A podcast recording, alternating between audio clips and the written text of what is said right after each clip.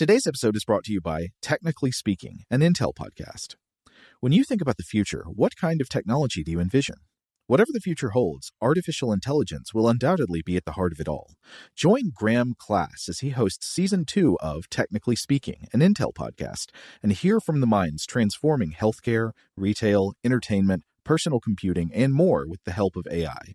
Tune in every other Tuesday and explore the latest technology that's changing our world today and creating a more accessible tomorrow. Listen to Technically Speaking, an Intel podcast on the iHeartRadio app, Apple Podcasts, or wherever you get your podcasts.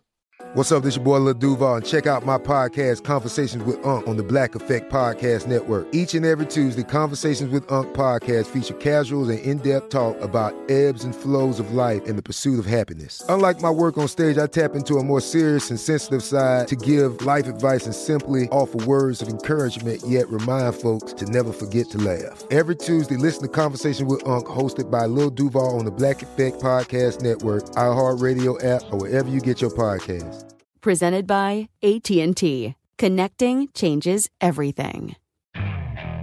Okay, picture this. It's Friday afternoon when a thought hits you. I can spend another weekend doing the same old whatever, or I can hop into my all-new Hyundai Santa Fe and hit the road. With available H-Track all-wheel drive and three-row seating, my whole family can head deep into the wild. Conquer the weekend in the all-new Hyundai Santa Fe. Visit HyundaiUSA.com or call 562 for more details. Hyundai, there's joy in every journey. The immortal Dan Chu abandoned eating jade elixirs. Picking tea instead, he drank and grew feathered wings. The world is unaware of the mansion of imminent and hidden immortals. People do not know of the palace of transmuting bone into clouds. The lad of Cloudy Mountain blended it in a gold cauldron. How hollow the fame of the man of Chu and his book of tea. Late on a frosty night, breaking cakes off fragrant tea, brewed to overflowing, the pale yellow froth I sip and am reborn. Bestowed by the gentleman, this tea dispels my suffering, cleansing my mind from worry and fear. Come morning, the emotions of the fragrant brazier remain. Intoxicated still, we walk across the clouds reflected in Tiger Stream. In high song, I send the gentleman off. Welcome to Stuff to Blow Your Mind, a production of iHeartRadio.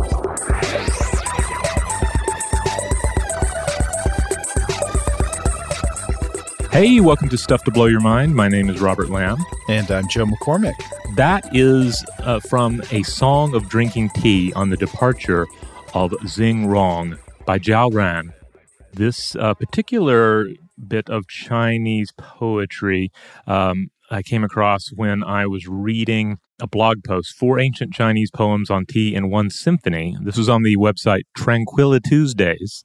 And uh, I found this one interesting because the, the author of this piece pointed out that the piece that we opened the first episode off with, The Seven Bowls of Tea, is just very well cited. You'll find it referenced in just about any history of tea. Uh, it, frequently shows up on tea blogs and so forth.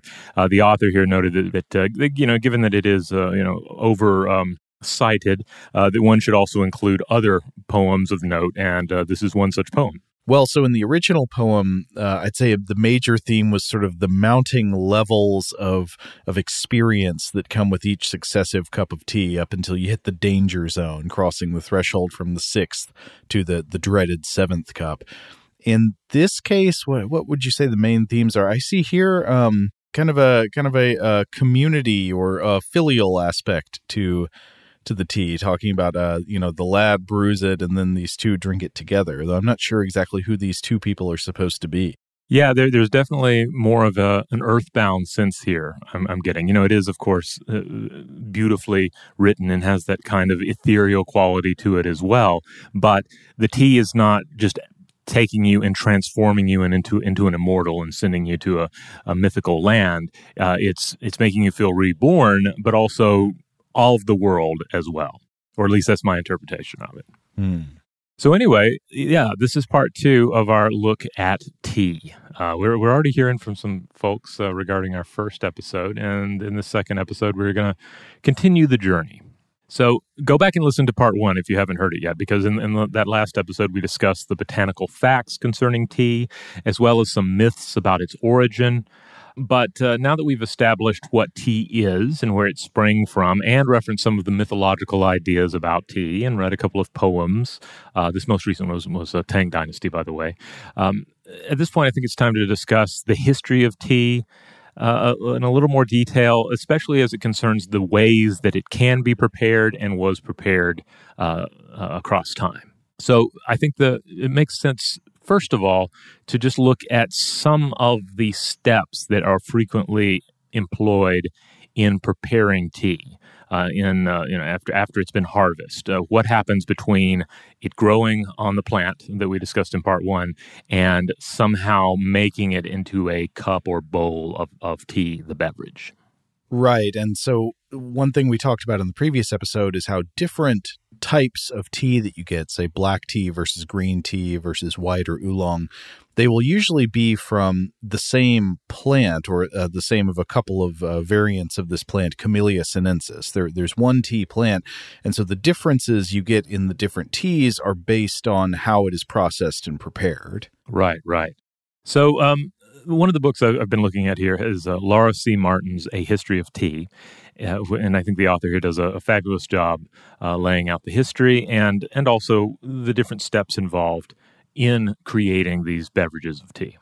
She points out that no matter what sort of tea preparation you're talking about, certain steps are common to many of them. Not all varieties of tea involve all the steps, but it's worth going over them all, and then we can say, well, this one doesn't involve this step, and this one does involve this step. Okay, so starts, of course, with the gathering of the leaves. Uh, usually, uh, on tea farms, they will be collected as flushes, these sort of top buds of a couple leaves and a shoot coming off the top of the plant. Uh, those will be harvested, and the rest of the plant will be left there to produce new flushes in the future. And so you gather a bunch of these flushes of leaves, and then what do you do with them? Yeah, you could, I guess, just stick them in your mouth, but Here's the thing if you do that, and certainly we have some of these tales of some of these mythical origins of tea saying that's what happened. People stuck it in their mouth. And, and you know, that might well be connected to some of the original ways that that human beings explored the natures of the tea plant leaves and even gained some of the effects but if you just stick them in your mouth and start chewing it's going to be really bitter so this is uh, at this point we have the first step of withering uh, so the fresh green leaves and buds are dried out either in a heated room of some sort or they're left in the sun and this causes the starch in the leaves to begin transforming into sugar, and the moisture content drops by 50 to 80%. And this allows a next possible step to take place, which is the rolling of the tea leaves and then be able to roll it without breaking the leaves. Um, this is something you might have to think back to your childhood days of like playing with leaves and sticks. But sometimes if a leaf is fresh and you go to like roll it up, it's going to it's going to break. Hmm. All right, the rolling part here is often done via machines today, but was historically done by hand. And the rolling without breaking here twists and crushes the leaves in a way that releases sap, exposes it to oxygen, and stimulates fermentation. Additional rolling and or sifting may take place here as well. So that's step 2. Now, one reason you might be rolling or, or sort of bruising these leaves in some way, and essentially handling them roughly, is in order to stimulate oxidation. Oxidation, uh, in general, refers to a broad class of chemical reactions uh, that take place when molecules are exposed to oxygen or another oxidizing uh, agent. And a core feature of an oxidation reaction is that the molecules that are getting oxidized are losing electrons, but th- that doesn't tell us much. It's usually it's some type of chemical uh, reaction. Now, it's interesting that the deliberate oxidation of tea leaves is an important stage in their processing, especially for producing darker teas, not, uh, less so for uh, greener teas because most often oxidation in foods is not something you want. It's an undesirable outcome associated with spoilage and rancidity. So, some examples, and I guess these would be the closest analogies. There are oxidation uh, reactions of various types, like there's oxidation of, of fats and so forth in uh, in in oils. But uh, for an analogy in plants, think about when you cut an apple. So you cut an apple mm-hmm. in half and you leave it out on the counter. What happens? Oh, it turns brown. Right. Uh, and th- this browning is not generally considered good. It's not something that makes the apple harmful to eat, but most of the time people don't find it very appetizing. It changes the appearance and sometimes the flavor and texture as well. And, uh, you know, taste can vary, but most people would not say that is a type of browning that they seek out on purpose. And this is actually true of many foods, especially fruits. So you could think of the way avocados brown once they're cut or smashed mm-hmm. and left out on the counter, or or potatoes, or any number of other plant-based foods. The chemical reaction taking place here is a form of oxidation called enzymatic browning. And enzymatic browning is due to an enzyme called polyphenol oxidase. Fruits and vegetables have compounds in them called phenolic compounds. And when these compounds get exposed to both oxygen and to that enzyme, to polyphenol oxidase, at the same time, they react with the oxygen and go through a multi step transformation process that ends with them turning into melanin. Melanin is a natural brown pigment that you can find in all forms of life. It's in plants, it's in fungi, it's in animals, including us. It's the brown pigment in human hair and skin and in our irises. And so that process naturally takes place once once you cut an apple or a banana or any, any of these foods. But how come this chemical reaction turning phenolic compounds into melanin doesn't happen once the uh, when the apple is just like sitting there on the counter uncut? How come it only happens once you cut it? This is because in order for the reaction to happen, we need three different substances to come into contact with one another. So you need the the phenolic compounds, the the, the base molecules we're transforming you need the enzyme, which in this case is polyphenol oxidase, and you need the free oxygen in the air. And when all three elements are present there together, then you get this browning process. So, in plant tissue, the enzyme, the polyphenol oxidase, and the phenolic compounds are usually kept separate from one another. But damage to the plant, such as cutting it open or bashing it and bruising it, will rupture cells and cause these chemicals to blend together and unite. And then you expose them to air and the oxidation happens. Now, coming back to what I said earlier, enzymatic browning is considered undesirable in lots of foods like uh, you know, you do you, but most people would rather eat their apple slices, bananas, avocados, and so forth before they sit out on the counter for a few hours and turn brown. The browned versions of these plants kind of look and taste degraded, not exactly fresh. But in other plants, the browning process uh, has a desirable outcome. It is used on purpose to achieve desirable improvements in appearance, texture, and flavor. One example would be in certain dried fruits, like raisins go through enzymatic browning it, deliberately in order to create new and interesting flavors that people like. And another example might be in seeds or leaves used to produce strongly flavored caffeinated beverages. Oxidative browning is specifically sought out as part of the preparation process for tea leaves.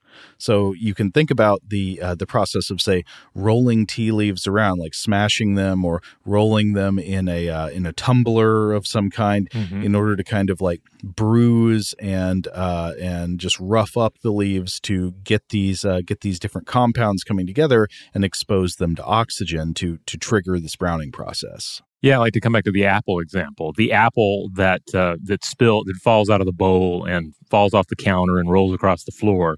Uh, you know, that's the one that gets all bruised up, and those bruises are brown. That's the oxidation taking place. Yeah, exactly. And again, you know, you don't usually want that in an apple, but it turns out you do it to a tea leaf and oh, it's producing all these nice, interesting new aromas and flavors. It's making the tea taste, uh, I think a lot of tea producers would say it makes it, it, it, sort of takes away some of the fresh, grassy flavor of green mm. tea and introduces these complex, sweet flavors that taste more like a uh, floral aromas or like fruits. Yeah, it creates this, this whole additional dimension of flavor. Now, this this stage of uh, oxidation here, Martin stresses that it is it's super important for determining the flavor destination of the tea.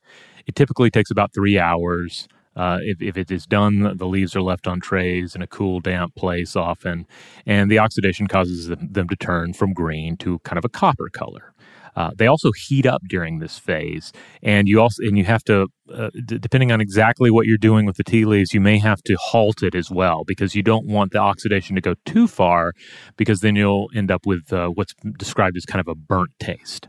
Mm. It's also really important to note here that not all teas go through this phase.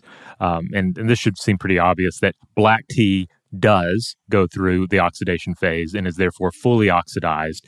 Uh, that is why it is this black or red color. Yeah, and to and to pick up on and clarify something you said a minute ago, heating I think is usually specifically used to stop the oxidation process. So if you want a green tea that has a nice fresh uh, sort of grassy vegetal flavor and keeps its green color, those are usually going to be heated earlier to stop the oxidation from progressing any further. Whereas a black tea you would let go through way more oxidation before heating it in uh, in a little oven. Now, uh, just a, this is a cultivation note, but I ended up throwing it in my notes here, so I'm going to read it before I forget about it. Um, originally, tea trees were, of course, uh, wild, and they would grow in the wild, and they grew quite tall. Mm-hmm. Uh, the higher leaves were obtained by simply cutting down the tree. Uh, this wouldn't work long term, of course, and so with cultivation comes the pruning and the non lethal harvesting of, of the leaves. Uh, so I just found that interesting. Ah, okay. So that's why you get this process of like taking the flushes off of the top instead of fully culling the plant. Yeah. But back to the process. Okay, so we've had um, we, we've had the, the first step here of withering, then rolling, then oxidation, and then we get into the step of drying. This is a quick drying to stop the oxidation at desired levels. So we've kind of alluded to this already, uh, as well as to remove enough moisture to prevent mold from forming. But you also can't dry it out too much, or the tea could again taste burnt. Or on the other end of the spectrum, it could lose its flavor. All right, and then with the fourth step done, we're on to the fifth, and this is grading and sorting. Uh, basically, what you're left with, you got to figure out what you got. Uh, and generally, what you have is you have whole leaves, you have broken leaves, you have uh, you have the fannings, and you have dust. Whole is the best; that's the highest quality. While um, and, and then uh, broken leaves, and then fannings and dust that tends to go into cheaper things like you know tea bags and so forth. Mhm. Again, not all teas go through all of these phases. Black tea goes through all five. Oolong tea is partially oxidized. Green teas are dried after rolling to prevent oxidation at all. White tea doesn't go through withering, fermentation, or rolling. Hmm. Now, this doesn't cover anywhere near all the teas out there and the different types of teas. There are plenty of sub varieties of each. And then there are blends as well. Uh, like one common example is English breakfast tea, which is a blend of black teas.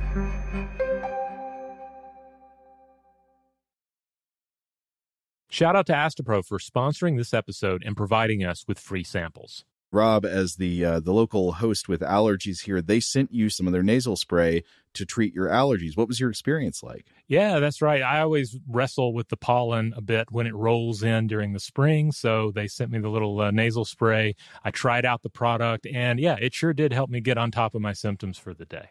And it's so fast acting, uh, it was already kicking in before I left the house. Astepro is a first of its kind nasal allergy spray. It's the fastest 24 hour over the counter allergy spray. It starts working in 30 minutes, while other allergy sprays take hours. Astepro is the first and only 24 hour steroid free allergy spray.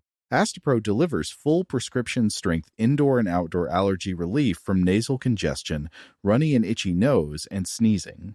Get fast acting nasal allergy symptom relief with Astepro. Go to asteproallergy.com for a discount so you can get Astepro and go today. A S T E P R O allergy.com. Astepro and go. Use as directed for relief of nasal congestion, runny nose, sneezing, and itchy nose due to allergies. Today's episode is brought to you by eBay. eBay Motors is here for the ride. Remember when you first saw the potential? And then, through some elbow grease, fresh installs, and a whole lot of love, you transformed a 100,000 miles and a body full of rust into a drive that's all your own. Look to your left, look to your right. It's official. No one's got a ride like this. There's nothing else that sounds like, feels like, or looks like the set of wheels in your garage. With over 122 million parts, you can make sure your number one ride or die stays running smoothly so there's no limit to how far you can take it. brake kits, turbochargers, engines, exhaust kits, roof racks, LED headlights, bumpers, whatever your baby needs, eBay Motors has it. And with eBay Guaranteed Fit, it's guaranteed to fit your ride the first time, every time, or your money back. Plus, at these prices, well, you're burning rubber, not cash. Keep your ride or die alive at ebaymotors.com. Eligible items only, exclusions apply. Today's episode is brought to you by Technically Speaking, an Intel podcast. When you think about the future, what kind of technology do you envision? Whatever the future holds, artificial intelligence will undoubtedly be at the heart of it all. Join Graham Class as he hosts season two of Technically Speaking, an Intel podcast from Ruby Studio in partnership with Intel. Explore the future of technology that's rapidly evolving our world today with the help of AI. There's still so much work and research needed to fully understand the power and potential of AI, and Intel is at the forefront of implementing AI in revolutionary technology that's changing the world we live in for the better. In each episode, Graham interviews the minds transforming medicine and healthcare, retail, entertainment, personal computing, and more while pioneering new uses for AI in these spaces. Tune in every other Tuesday and explore the latest technology that's changing our world today and creating a more accessible tomorrow. Listen to Technically Speaking, an Intel podcast on the iHeartRadio app, Apple Podcasts, or wherever you get your podcasts. Now, there's a whole other class of uh, complex chemical reactions that teas undergo separate from the baseline oxidation process we've been talking about, which is fermentation, uh, a whole other thing where you are deliberately introducing microbial growth to further create complex flavors and aromas. That's right. And at this point, I want to mention the pu'er teas. Um, these are a special case. These are, uh, again, one of my favorite tea varieties. And actually, our producer, JJ, I was chatting with him. He also really likes these. Mm-hmm. Uh, and, and I imagine we have a number of listeners who are fond of these as well. But these are fermented teas, right? Yeah, it's um so th- these teas are generally made from larger, older leaves that I believe Martin described as almost being kind of like hairy. You know, they're they're they're they're really uh, uh, big old leaves, um, and also there's an, enough moisture is allowed to remain in them so that they can continue to ferment for years. Uh, this is uh, this is the only variety of tea that improves with age. Uh, the tea is stored away in bricks or cakes. Uh, also, there are often various wrappings, like sometimes it's uh, like a like a bamboo type situation or some sort of fabric wrapping, and and ends up with just a yeah, wide array of flavors that are, uh, at least in my experience, unlike any other teas I've tried. Uh, they often have the ones I've I keep coming back to have kind of a often kind of a like a barnyard flavor, kind of straw or hay to them. Mm-hmm. Um, one of them that I really love is just especially dark. It's like it's like a, a, a bowl or a cup of midnight. Mm. And like I say, they're often you often you'll find these in kind of like a loose leaf situation, but you also find them in little pucks, little bricks, big cakes that you have to chip away with a special little uh, ornate uh, knife. I mean, you could use a normal butter knife or your car keys, I guess, but you know, get into it. This is tea we're talking about. Uh-huh. Um, but uh, these have a fascinating history, uh, not only as just being tea bricks, but being used as money as well, uh, with the prime example being uh, uh, uh, taking place in Tibet. As Wolfgang Bertsch points out in the use of tea bricks as currency among the Tibetans in the Tibet Journal, the Chinese introduced tea to Tibet sometime prior to 780 CE. And while it was first used as more of a pure bartering commodity. Uh, you know, I'll trade you a brick of tea for this, that, or the other. It eventually took on a form that we might reasonably refer to as currency, a regimented system of tea bricks based on the tea's quality and pureness and eventually imprinted with trademarks and seals. So you might think of it almost like, you know, you think of like a, a bar of gold that mm-hmm. has been imprinted with um, governmental information. Like here's the seal of the of the governing body saying like this is an approved uh, grade of gold, the amount of gold, etc it's the exact same thing with these tea bricks. Uh, the the governing authority has said this is such and such tea of such and such quality, and it is a certain amount of it. Uh, it's usable as currency in this scenario. That's interesting, and it makes me think. Uh, I don't know this, but I'm wondering. So in this case, would this have been a fermented type of tea since it's in brick Yes. form? Mm-hmm. That makes me think about how you know if you're going to try to use a commonly consumed, say, food or drink item as a currency. It would be difficult to use one that quickly degrades in quality for like its use value. Uh, Right. So if it's something where freshness really matters, you would not want the use value of your currency to degrade fast over the course of a few months.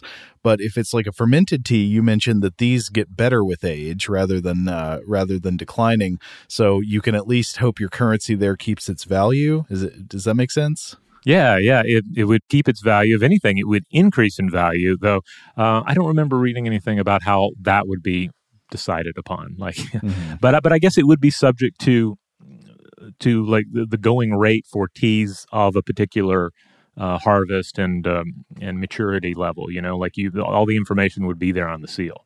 Just as a side note, I wonder how economies are different when they have a currency that does have in in some cases a, use value of its own. Like you, know if you're not going to use it for trade you would use it for something else. Like you would literally eat it or drink it mm-hmm. versus economies that just have a, a currency that is purely useless on its own. It's only for facilitating trade like like US dollars. Yeah, I mean, for I gold, I guess is not quite an example of that because even historically, gold was still desired as something that could be used for ornamentation.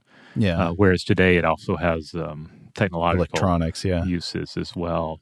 Um, I think the other really good example of this is uh, the the, uh, the the use of chocolate in some um, uh, Mesoamerican cultures, Mhm. where uh, the, the chocolate was such a highly regarded commodity, uh, and and one that I guess had kind of generalized um, sizes and, and measurements that uh, it could be used as currency as well. Yeah, interesting question maybe we'll come back to that one day Yeah. So at this point, I thought we might get more into the timeline of tea with a primary interest in sort of the evolution of the way that it is prepared and and ultimately consumed. As we explored in the last episode, the origin of tea drinking is more mythology than historical fact. It's one of those things where if you if you try and answer the question of like, well, who invented tea? Who came up with this? Uh, it's basically lost to to prehistory. These are things where we have some interesting myths that kind of sum up some of the general ideas and, and ultimately some of the general realities of how human beings experimented with and chronicled the nature of their botanical world. Mhm. But in general, we can't answer it. There, there's no one person. Um, though, though again, some of some of these accounts do have a sort of a, an interesting shred of truth to them. Like one of the ones that, uh, in addition to the ones we discussed in the last episode, uh, there's one that Michael D. Coe brings up in 70 Great Inventions of the Ancient World uh, in a chapter about, I uh, believe, chocolate and tea. Uh, there's another myth where a past Chinese emperor was boiling some water and some wild leaves just kind of blew into his water boiling in the pot, thus creating tea. That, of course, sounds like pure myth and is not like a real story, but it reminds me of our episode on the invention of the cauldron and, and about how, like, a cauldron or any kind of container, even like a, a skin of boiling water, like, what a, an essential laboratory that is for humans uh, in, in ancient times, figuring out what things are and what they can be used for. yeah Now, uh, the question that may come up for some of you might think, well, there's a, a great deal of Chinese literature out there going back quite a ways. Can't we just see when people first started writing about tea? Uh, and, and I think this is a reasonable question to ask. Uh, but as Martin explains in the book, it's it's not quite that simple. And part of the problem is that the Chinese character um, associated with tea uh, was previously used, again, in literature, in writing, to refer to other shrubs and plants.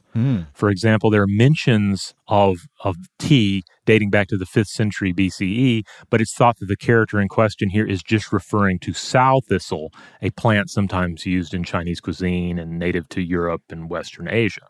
Ah, okay. So, So, that's gotta yeah, be it- frustrating trying to understand the history. Yeah. Yeah, so we, we have to yeah think about uh, the, the fact that uh, anytime something like this comes along, like it's not just oh we, we have this new thing, let's get a new word for it. That's in any language. That's not necessarily how it works. Mhm. I'm reminded of all the different apples that that uh, Europeans began to discover in the world and Yeah. report back. Yeah. Pomme de terre. hmm So, again, we can't pinpoint a time when tea drinking began in China, but we can likely say it was certainly a thing by the Han Dynasty, 206 BCE through 2020 CE. Uh, and granted, that's a large period of time, but by, by that uh, period, uh, people were drinking tea. It most likely began in Sichuan province in southwestern China and spread gradually to the rest of China and would have reached northern China by the Tang Dynasty, uh, that period 618 through 907. By the third century, though, uh, according to Martin, uh, we, we do have mentions in the literature of tea that we can more firmly connect to actual tea drinking. She points out that Hua Tuo, a noted physician uh, who may have also developed one of the earliest forms of anesthesia, also wrote about tea, quote, to drink tea constantly makes one think better. That checks out. Hmm. well, it depends on what you mean by constantly.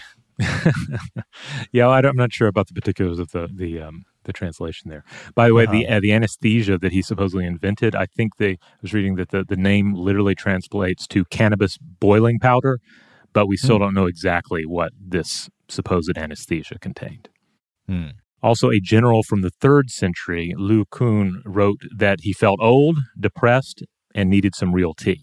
Uh, one gets the impression here that he's out uh, out uh, uh, doing the military thing, and he just realizes, man, I'm I'm just I'm old, I'm sad, and I would just kill for an actual cup of tea instead of, I guess, boiling uh, various other things that we're finding in the the na- in nature around us. Mm.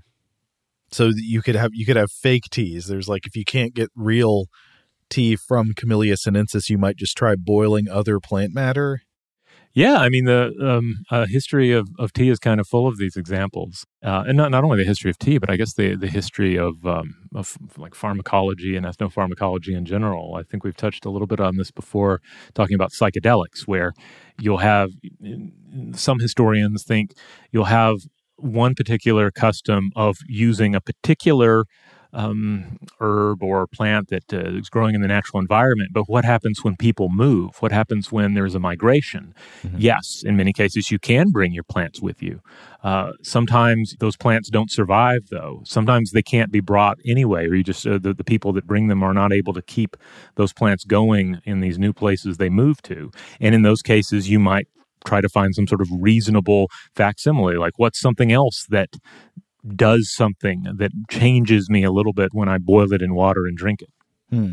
So we may come back to some of that in a bit. And then uh, Martin also points that by, uh, let's say, around 350 CE, there's a more detailed description of the tea plant that we seem pretty sure is an actual description of, of tea. And this is provided by Guo Pu, uh, again, around 350 CE. Today's episode is brought to you by eBay. eBay Motors is here for the ride. Remember when you first saw the potential? And then, through some elbow grease, fresh installs, and a whole lot of love, you transformed a 100,000 miles and a body full of rust into a drive that's all your own. Look to your left, look to your right. It's official. No one's got a ride like this. There's nothing else that sounds like, feels like, or looks like the set of wheels in your garage. With over 122 million parts, you can make sure your number one ride or die stays running smoothly so there's no limit to how far you can take it. Brake kits, turbochargers, engines, exhaust kits, roof racks, LED headlights, bumpers, whatever your baby needs, eBay Motors has it. And with eBay Guaranteed Fit, it's guaranteed to fit your ride the first time, every time, or your money back. Plus, at these prices, well, you're burning rubber, not cash. Keep your ride or die alive at ebaymotors.com. Eligible items only, exclusions apply. Today's episode is brought to you by Technically Speaking, an Intel podcast. When you think about the future, what kind of technology do you envision? Whatever the future holds, artificial intelligence will undoubtedly be at the heart of it all. Join Graham Class as he hosts season two of Technically Speaking, an Intel podcast from Ruby Studio in partnership with Intel. Explore the future of technology that's rapidly evolving our world today with the help of AI. There's still so much work and research needed to fully understand the power and potential of AI, and Intel is at the forefront of implementing AI in revolutionary technology that's changing the world we live in for the better. In each episode, Graham interviews the minds transforming medicine and healthcare, retail, entertainment, personal computing, and more while pioneering new uses for AI in these spaces. Tune in every other Tuesday and explore the latest technology that's changing our world today and creating a more accessible tomorrow. Listen to Technically Speaking, an Intel podcast on the iHeartRadio app, Apple Podcasts, or wherever you get your podcasts. Today's episode is brought to you by Visible. If you haven't heard of Visible, now you have. They're the wireless carrier that's making wireless visible. It's in the name. Get a one line plan with unlimited 5G data powered by Verizon, just $25 a month, every month, taxes and fees included. Having a one line plan means you only need you to save. No estranged roommates, exes, cousins twice removed, or AI powered humanoid robots needed. And because $25 a month really means $25 a month, you can call, text, stream, whatever, as much as you want without worrying about getting dinged at the end of the month. No hidden fees, no surprises. No, really. It's like the old saying goes you can't judge a book by its cover, but you can judge a company by its name. So spread the word. Tell all your friends there's a wireless company out there with transparency in their name, and they're called Visible. Start saving on wireless today at visible.com. Monthly rate on the Visible plan for data management practices and additional terms, visit visible.com. Now, I guess one thing I wonder is um, it's one thing to talk about, okay, we're taking leaves of this specific plant and, and boiling them to make tea. Uh, but it's another thing to think about like all of the complex preparation process steps and, and the different varieties of tea produced today. Do you have any idea when that sort of thing started to come online, or at least when we have the earliest evidence of that? Yeah, this is this is interesting because one thing that, that Martin points out is that early on tea was probably not good. Uh, it was uh-huh. not would have been nothing like what we're having today. It would have been uh, we could almost think of it more as kind of this herbal soup, and you'd have various things added to it in an attempt to improve the flavor profile. And and you might be thinking, oh, like delightful flowers and stuff. No, things like onions uh, hmm. might be added. It is just a way to improve the flavor. And uh, I believe Martin, I believe, mentions that, that this probably also didn't work. It was just so strong a flavor, you couldn't really improve on it all that much. But you drank it because. Uh, you know, it was there, there were already some like healthful um, associations with it, and you know, and maybe it wasn't making you as sick because it was boiled, etc. Hmm. But uh, during the time of the Northern Wei dynasty, 386 through 535 CE, apparently the, the tea processing had improved at least to what we might think of as a basic level. There are mentions of cakes made of tea leaves uh, that have been roasted. It was probably still a lot cruder uh, com- uh, compared to things that were going to come, or certainly cruder than things that you would uh, think of today as uh, desirable teas. But the journey toward more complex flavors was underway, and I'm assuming you were maybe not having to put onions in your tea anymore. Now, uh, during the, uh, the, the fifth century CE, uh, there's also uh, examples of tea tributes being made to the imperial court and to the uh, emperor himself. Uh, and also the emperor was said to have his own tea reserves as well. Like these were places where just the emperor's tea was grown. So already uh, it was uh, you know presumably flavors are improving. And also uh, the, the, the ruling class the elites of society uh, are really getting attached to the idea of tea. Mm-hmm. But then the Tang Dynasty, 618 through 907, this is the period in which we see Chinese tea in the form of baked bricks of green tea, uh, which are ideal for travel, spreading to new parts of the empire and beyond. Martin also writes that this widespread technique also greatly improved the flavor um, the popularity of tea spread so much during this time that it was no longer just a drink of the elite, of the emperor and his court. It was a drink for everybody. Even peasants by this point were uh, were getting in on tea culture. That doesn't mean everybody would have access to the same tea. Of course, your the type of tea you drank would would be in, intrinsically linked to your place in society, as would the, bar- the various paraphernalia that were used in tea preparation and tea consumption. Uh, but uh, it was it was essentially something that could be found throughout society. Mm-hmm. Um, also, this would again have been exclusively green tea, as red black tea would not be developed for centuries to come. And this is the time of an individual by the name of Lu Yu. This would have been in the 8th century. Uh, he was known as the immortal of tea, the sage of tea, and he was author of the classic of tea. Ah, the classic of tea. I see a similarity in the English naming convention of some of these great old Chinese texts, uh, similar Mhm. to like the classic of mountains and seas. Exactly, yes. I forget exactly what that is translated from, though. Like, uh, what what are all the range of meanings in uh, in in the original? Yeah, yeah, but it, but, but certainly this is a, a common translation of some of these important books.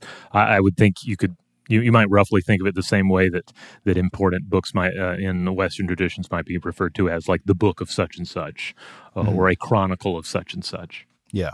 Now this is a this is an interesting figure, Lu Yu, though, because there are a number of, of legends about him as well. You know, he's definitely a historic individual and author. It seems uh, that folks agree on that.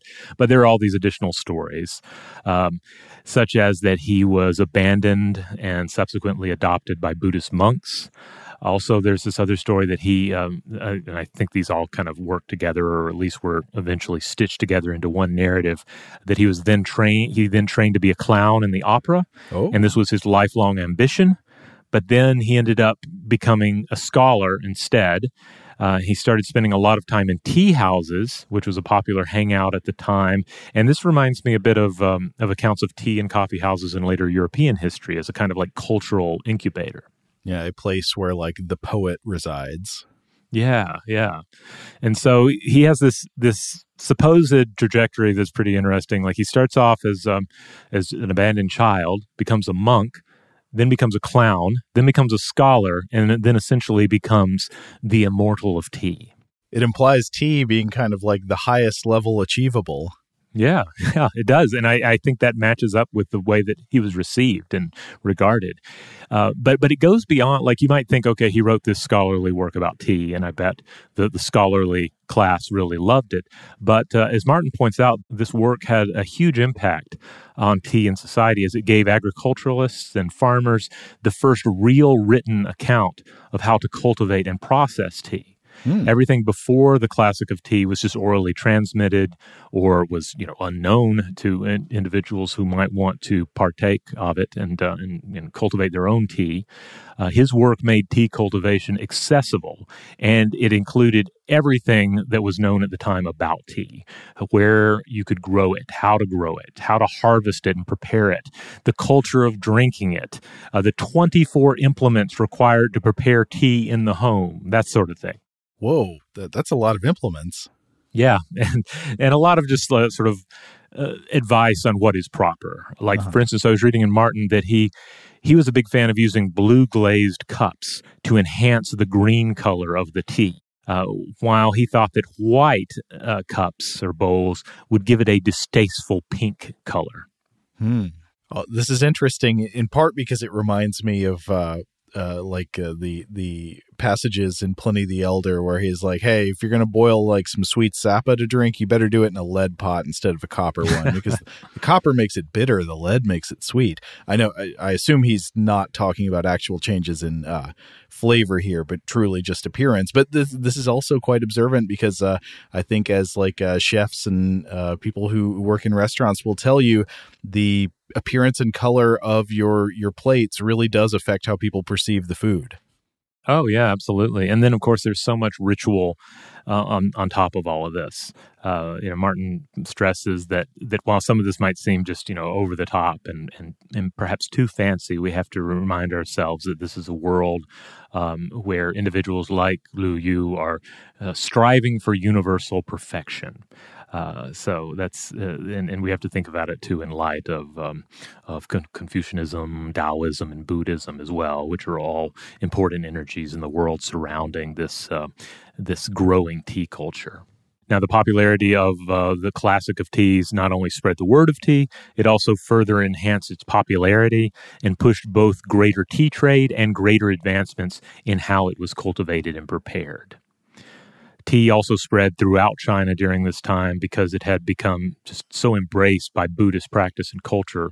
Uh, but it's also meant that when Buddhism fell out of favor during the decline of the Tang dynasty, tea culture did as well. And this would this was a trend that would recur when foreign invaders would control parts of China. tea culture would suffer in that area. Interesting.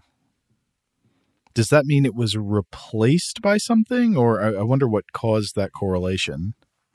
it's it based on what I was reading, and there may be more nuance to this and more more to this, but it would just be a situation where uh, it was linked with the uh, with the ruling party. You know, it's kind of like a top down mm. um, cultural um, practice, and without w- without tea culture emanating from uh, sort of uh, you know in, in, radiating waves from the ruling body, it kind of falls out of favor, and you have people maybe falling. Uh, I mean, you're going to have cultural trans- transmission taking place there too, of course, because you also see in the in the histories where uh, you know some some groups, say the Mongols, uh, becomes the ruling body in a part of China.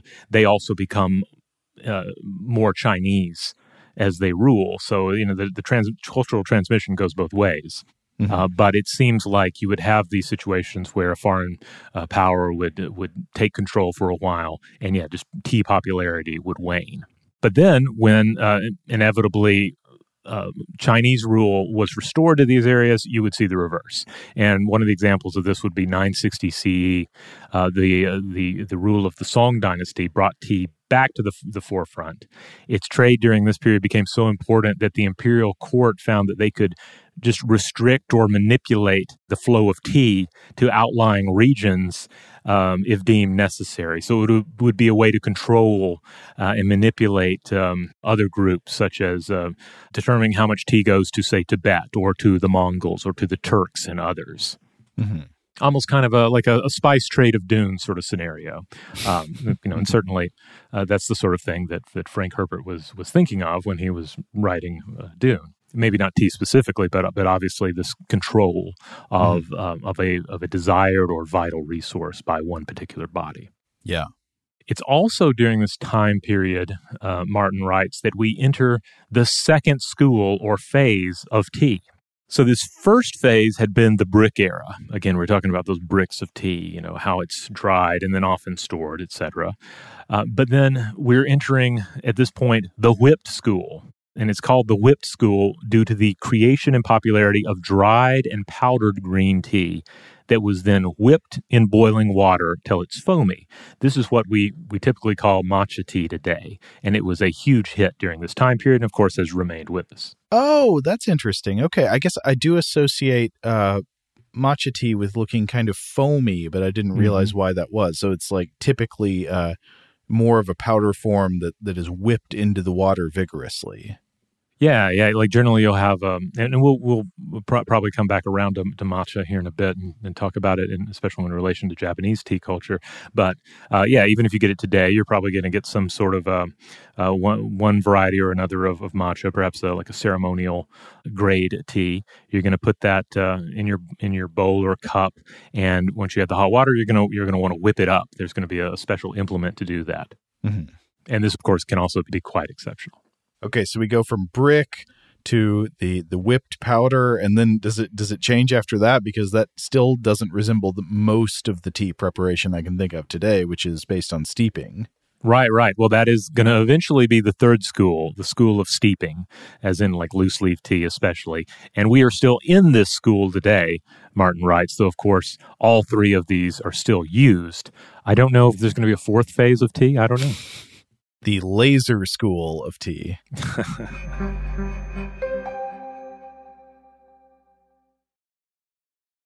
Today's episode is brought to you by eBay. eBay Motors is here for the ride. Remember when you first saw the potential? And then, through some elbow grease, fresh installs, and a whole lot of love, you transformed a 100,000 miles and a body full of rust into a drive that's all your own. Look to your left, look to your right. It's official. No one's got a ride like this. There's nothing else that sounds like, feels like, or looks like the set of wheels in your garage. With over 122 million parts, you can make sure your number one ride or die stays running smoothly so there's no limit to how far you can take it. Brake kits, turbochargers, engines, exhaust kits, roof racks, LED headlights, bumpers, whatever your baby needs, eBay Motors has it. And with eBay Guaranteed Fit, it's guaranteed to fit your ride the first time, every time, or your money back. Plus, at these prices, well, you're burning rubber, not cash. Keep your ride or die alive at ebaymotors.com. Eligible items only, exclusions apply. Today's episode is brought to you by Technically Speaking, an Intel podcast. When you think about the future, what kind of technology do you envision? Whatever the future holds, artificial intelligence will undoubtedly be at the heart of it all. Join Graham Class as he hosts season two of Technically Speaking, an Intel podcast from Ruby Studio in partnership with Intel. Explore the future of technology that's rapidly evolving our world today with the help of AI. There's still so much work and research needed to fully understand the power and potential of AI, and Intel is at the forefront of implementing AI in revolutionary technology that's changing the world we live in for the better. In each episode, Graham interviews the minds transforming medicine and healthcare, retail, entertainment, personal computing, and more while pioneering new uses for AI in these spaces. Tune in every other Tuesday and explore the latest technology that's changing our world today and creating a more accessible tomorrow. Listen to Technically Speaking, an Intel podcast on the iHeartRadio app, Apple Podcasts, or wherever you get your podcasts. Today's episode is brought to you by Visible. If you haven't heard of Visible, now you have. They're the wireless carrier that's making wireless visible. It's in the name. Get a one line plan with unlimited 5G data powered by Verizon, just $25 a month, every month, taxes and fees included. Having a one line plan means you only need you to save. No estranged roommates, exes, cousins twice removed, or AI powered humanoid robots needed.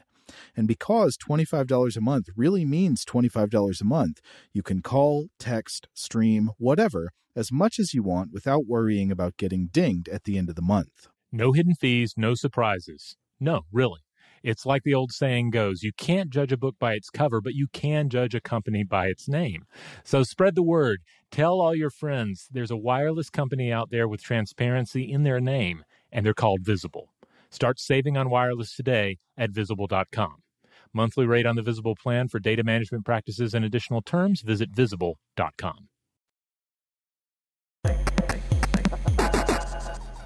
All right, there, there's more to the history of tea, and we'll keep going with the history of tea in a future episode here. But I thought it might be fun at this point to discuss uh, tea and health. Now, I mentioned earlier how, how uh, Martin pointed out that uh, by the fourth century CE, tea consumption was probably part of daily life for many in China, but it wasn't good. You were having to mask it with things like, you know, sometimes things like citrus or ginger, which doesn't sound that bad, but other times you're putting salt and onions in it, mm-hmm. all to try and make it more palpable. But you were consuming it because it had perceived health benefits. You also might just eat your tea leaves straight like a vegetable in this time still, though again, it would have been bitter. It would not have been a pleasant experience. You also, I was surprised by this, you also might have sniffed it like snuff so um, that would be a sort of a, a, you know an approach to powdered tea that I, I didn't think about.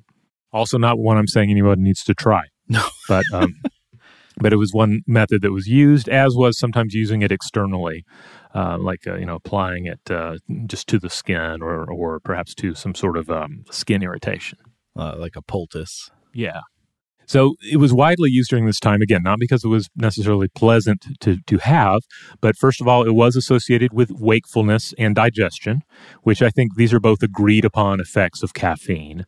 If you've had caffeine or, or explored caffeine or even been around people that have that use caffeine, you probably know that this is the case. Like caffeine can can wake you up, it can make you more alert, it can also speed up digestion and um, yeah, and that's why if you go to a coffee house or a tea house these days, there may be a wait at the bathroom, and there may be a lot of people with uh, you know a lot of crackling energy. But it's worth it because, as Lu Tong said, uh, what it searches the dry rivulets of the soul, helps you find the stories of five thousand scrolls. Yeah, I, I'd say that still checks out. Caffeine effects on cognition. Yeah. At the same time, though, it was also used during this time as a treatment for everything from poor eyesight to skin and organ issues. It was also considered a strong preventative medicine and something that positively impacted one's chi. So we again, so we're seeing like the full spectrum here of possible and perceived uses for tea that benefited your you know your current ailments prevented other ailments and maybe even affected sort of spiritual energy uh, concepts regarding the functionality of the, the human body. Yes. Now uh, because we've raised the question uh, in the, the historical context here of beliefs about tea and its positive impacts on health, I think it's worth looking at uh, what some of the modern uh, major nutrition science findings on the health effects of tea are. But strong caveat, I'm not going to go deep on this because I, I just feel personally like, you know, we look at a lot of different domains of science and I feel like there is no quicker way to lose your mind than looking for scientific papers on a question of is this common food or drink item good or bad for your health?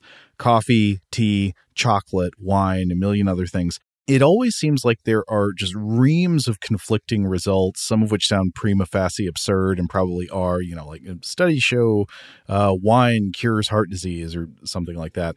And and I detect the presence of persistent methodological problems with attempts to look at this kind of thing specifically. Like, does a common food or drink item that people consume for pleasure or for other reasons have, uh, you know, X broad health effect? But uh, with that caveat, I'm going to cite the findings of a major meta analysis uh, that I looked at from 2019. So this was by Mengxi Yi. Called Tea Consumption and Health Outcomes Umbrella Review of Meta Analyses of Observational Studies in Humans. This was published in the journal Molecular Nutrition and Food Research in 2019.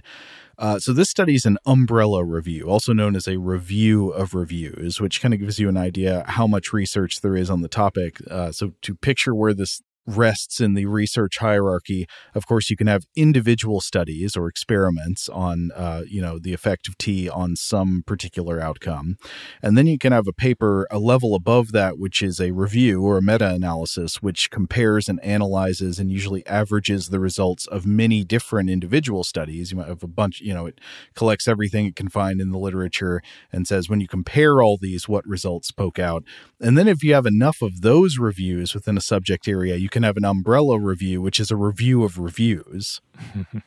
And sometimes umbrella reviews are going to have like a broader question. So, for example, you can have a meta analysis of studies on the relationship between tea and cardiovascular disease, and another one comparing studies on tea and various cancers. And then you could maybe have an umbrella review looking at all those meta analyses to understand the relationship between tea and health outcomes more generally. Okay, so sorry about all that preamble. But anyway, what did this umbrella review find in the existing literature as of 2019? Well, it looked at 96 meta analyses addressing 40 different health outcomes, and it concluded that overall studies showed greater evidence for health benefits than for harm to health from tea consumption. So uh, they say, quote, dose response analysis of tea consumption indicates reduced risks of total mortality, cardiac death, coronary artery disease, stroke, and type 2 diabetes mellitus with uh, increment of 2 to 3 cups per day. Beneficial associations are also found for several cancers, skeletal, cognitive, and maternal outcomes. Harmful associations are found for esophageal cancer and gastric cancer when the temperature of intake is more than 55 to 60 degrees Celsius.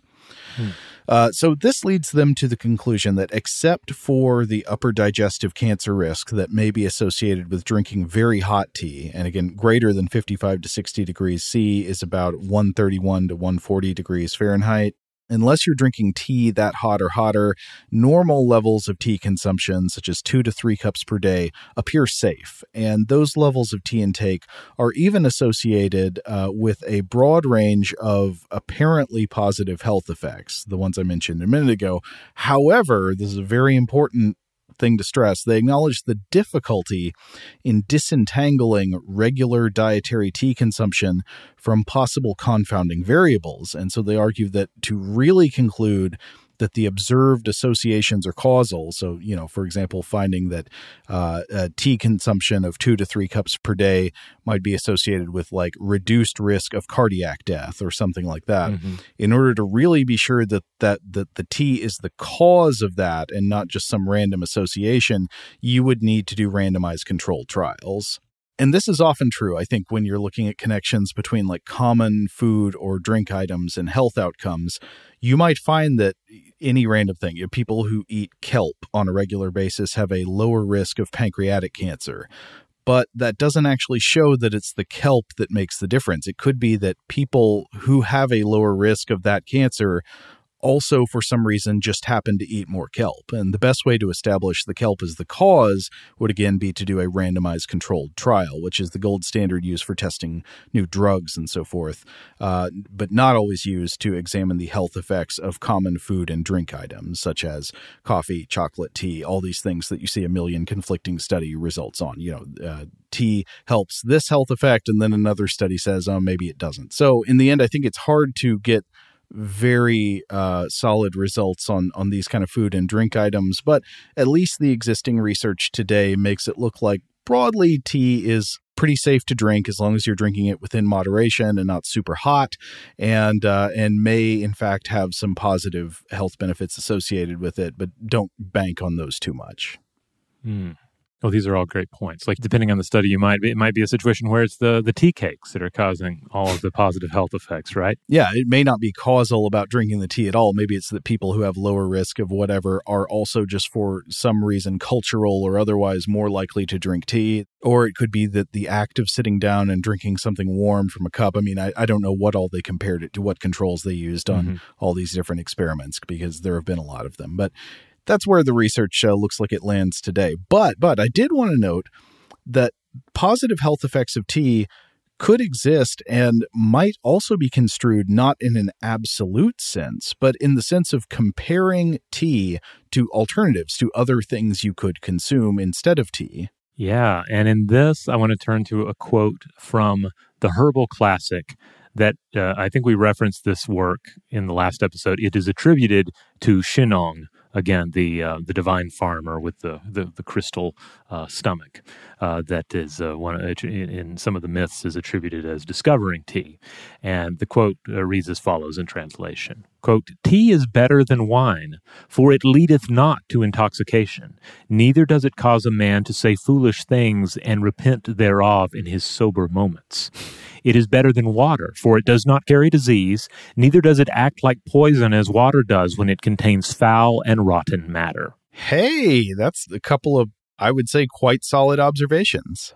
Yeah, I mean, I, I think I, I, think it's fair to agree that the overindulgence of tea is less of a public or health or safety issue compared to the consumption of alcohol. Yeah. Yeah, and then as Martin points out uh, in, in, in her book, this last bit is also certainly true. Tea prepared with boiling water would rid the water of many of the inherent pathogens. So if you're just looking at the difference between having a hot cup of tea and drinking I don't know, rainwater or something, um, or, or, or any kind of water that might be on hand for pure drinking purposes, the tea is a healthier choice, historically speaking. That seems quite true as long as people are, of course, not consuming that seventh cup of tea and uh, you know rapturing themselves to the uh, holy mountain. Right. Yeah. You you don't want to accidentally fly to Penglai before you get to work in the morning. Right. And and yeah, to, to your point, just the the idea of you're drinking tea, then what are you not drinking? If you're not drinking um, alcohol, you're not drinking wine, you're not drinking uh, water that may, you know, given the the circumstances, might not be the purest or the healthiest uh, choice at that yeah. time. Uh, yeah, this is all fascinating. I think that's going to do it for part two, right? Yeah, I think this is all we have time for in this episode, but we'll come back for a part three. We're going to look a little more at the, the history and evolution of tea and possibly get into some other tea cultures as well. And we'll see what else comes up. In the meantime, we'd love to hear from everyone out there because I know we have a lot of tea drinkers out there, tea drinkers from different parts of the world, different tastes, uh, different experiences. Uh, we'd love to hear everything you have to say about the matter. Uh, so write in, uh, let us know. Love to hear from you. Uh, reminder that core episodes of Stuff to Blow Your Mind published on Tuesdays and Thursdays. Monday is listener mail. Wednesday is a short form artifact or monster fact. And on Fridays, we set aside most serious concerns to talk about a weird film on Weird House Cinema. Huge thanks to our audio producer, JJ Posway. If you would like to get in touch with us with feedback on this episode or any other, to suggest a topic for the future, or just to say hello, you can email us at contact at stufftoblowyourmind.com.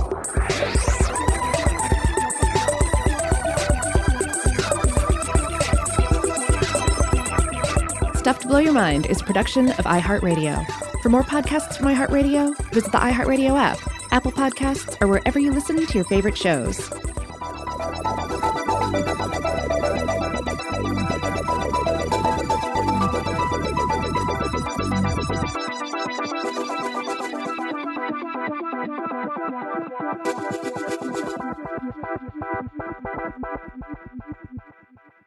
Today's episode is brought to you by Visible.